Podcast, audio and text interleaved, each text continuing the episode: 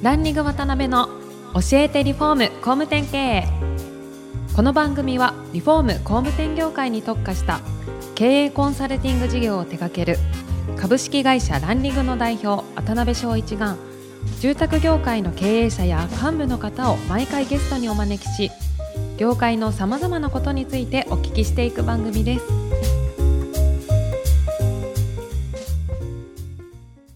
皆さんこんにちはさあ今週も始まりましたランリング渡辺の教えてリフォーム工務店経営アシスタントの牛久保ですパーソナリティの渡辺翔一です。はい今回は株式会社マルコーホーム武田社長の最終回ですはい、えー、名残惜しい最終回ですが、武田社長今日もよろしくお願いします。お願いしお願います。しますなんか武田社長のあの人生をいっぱい食べてしまったみたいでお腹がいっぱいなんですけど。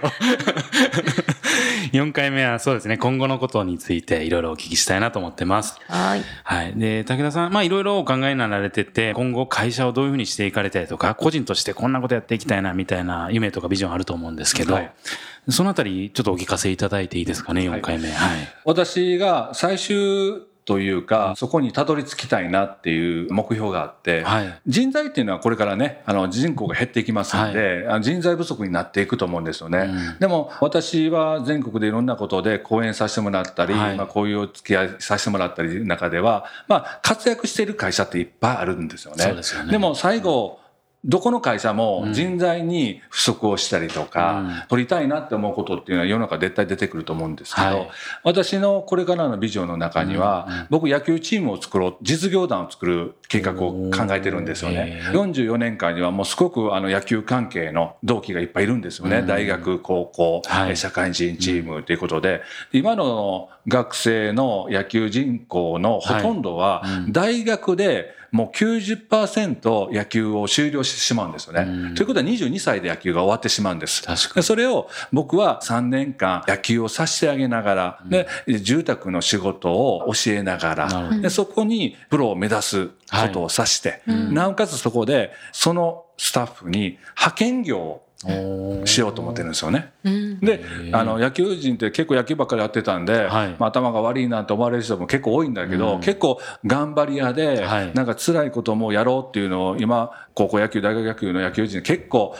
いいとこでやってるやつっていうのは結構そういう思いがあったりするんですよね。うんで負けず嫌いでもあったり、うん。やっぱ成功させてあげたいっていうこともあったら僕は全国で素晴らしい会社を知ってるんで、はい。そこに出口まで作ってあげて、ね。で地元でこういう会社があるからこういうことに働いてもらったらどうですかっていうような、そこまでちゃんと入り口と出口をくっつけるようなな。そういう実業団を作って、今の若者に野球やってる人に最低3年間はその夢を見させてあげたい。その夢を見させた後に、そこでちゃんと野球とはね、別れた後に、事業で成功させるような、こう人材派遣をしたいんですよね。なるほどね。それが私の考える最後のね、あの野球をずっとやらせてもらって、うん。こんだけなんか野球に守られて、うん。で、またそういうことで自分のビジネス感がすごく、えー発展させてもらったんで、はい。最後はね、そういう恩返しをして、うん。で、また、えーその子らが、野球人が、また仕事の中でいろんな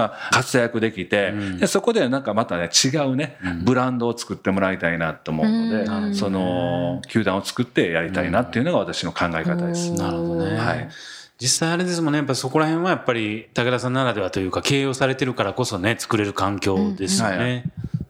まあ本当にね、あの同級生もね、そういうことについてすごく協力をしてくれる人らもいっぱいいるんで。まあ僕は今のね、自分の立つ位置になればそういうことをしてあげて、でまた若い子たちの夢をね、どんどんどんどん私たちが作ってあげれるような大人になっていきたいなと思ってますね。はい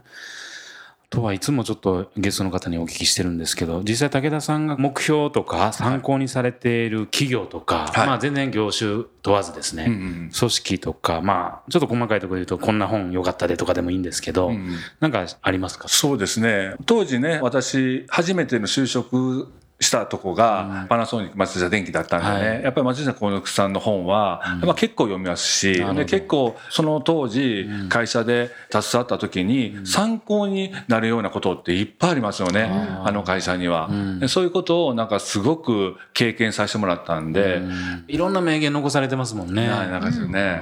でまあ今後のことでいくと出店を増やしていかれるってお話なんですけど、どのあたりまで見られてるんですか、そのグループで言えば、はい、私たちのスタッフの子供たちが親御さんとどっかに行きたいって言った時にそこには視点展開をしてあげたいなそういう企業にならしたいっていうのはありますよね。僕たちがその事業でどっかで成功するんじゃなくうちのスタッフが永遠にねマルコホームと関係を持って永遠にここがあることによって生活レベルもアップできそこに住んで楽しく生きれるっていうことをさせてあげたいなと思ってるんで今はまだ取っかかりです。はい奈良に行くことにして、でそこからどんどんどんどん進んでいって、その子供たちがそういうことに目指した時に、まあ東京に行きたいって言ったら東京に行くような事業を持っていかないといけないと思うし、まあ、そういうことをできるように、今こういろんなことを作り上げていって、また僕の息子たちもそういうことをね環境をちゃんといろんなことを利用できることによって、まあ、家族がねこんだけ離婚とかなんかいろんな時代もありますけど、僕の会社はそういうことのないような、みんなが幸せでみんなが温かく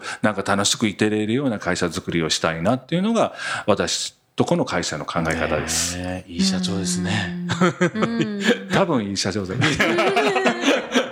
いやだけど本当笑顔がねやっぱり高田さん前から思ってたんですけど本心から笑顔ですもんね。なんかこうそこら辺すごいなって前から思ってたんですよ。別に。あのそっちじゃないですよ そっちの人間じゃないですけど、はい、どうですか？4回渡って最後、はい、宿坊さん。ご感想感想ですか？2代目の社長さんってことじゃないですか、はい。お父様から継がれて、はい、2代目の方が大変なんじゃないかと思うんですけどなんかこれまでのイメージとかもあるし、うん、抱えてきた社員さんとかもいるけど、うん、でも結構お父様がやられてたのを切って、うん、新しく変えてったってさっきおっしゃってたので、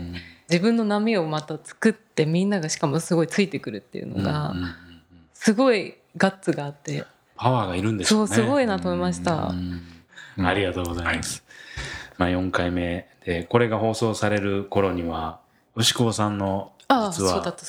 店舗が店舗。どこでしたっけ？えっとソムタムカフェっていうのをやるんですけど。ソムタムカフェ。何、はい、ですかそれ？青パパイヤの専門店なんですけど、はい、まあテイクアウトメインで、田町駅です山手線の。なんか以前放送でもお話したようにご自身でお店をオープンされる、はい、そうなんです、はい、初チャレンジなんで皆さん 応援しに来てください。予想ではもう行列ができる。行列田町の駅からも全部行列リスナーさんで行列になったらいいなと。思っ和歌山はおできてください。また店名とかあのー、ソムタムカフェですね。ソムタムカフェで検索してはい、ソムタムカフェあのタイのソムタムっていうサラダなんですけど、はい、田町ですね。はい、はい、田町駅です。ぜひこの番組を見たと、えー、言っていただければ すごい得点がすごい笑顔で対応します。はい。そして最後に武田社長からメッセージか何かありましたらはい。締めていただけたらと思います、えっ、ー、とね4週ですか。こういうお話をさせてもらって本当に私たちのビジョンの中にはなんかこう野球をやってる子どもたちをどんなふうにクローズアップしてやっぱ成功させていきたいなって思うんですけど、うん、私たちが取っかかりのスタートは取りますけど、はい、最終的には全国の頑張ってる工務店さんに応援してもらってまたその頃は育ててほしいなっていうのは私の願いでもありますので、ね、この放送を聞いてるね工務店の社長さんには、またどっかでそういうようなお話になったりまたそういうような僕たちがそういうプロセスができた時にはまた頼むこともあると思うんで、まあ、その時にねまた野球やってる子どもたちまたそこに大人たちになると思うんですけどいい大人にねみんなで仕上げてほしいなと私からの願いです。はい、はい、いや楽しかったです。はい、楽しかったですね。はい、ということで武田社長には4回にわたりご出演いただきました。ありがとうございました。ありがとうございました。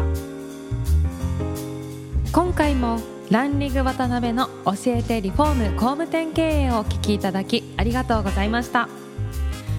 番組では渡辺や住宅業界の経営者幹部の方へのご質問を募集しています。ウェブサイトランリグにあるお問い合わせフォームよりお申し込みくださいお待ちしています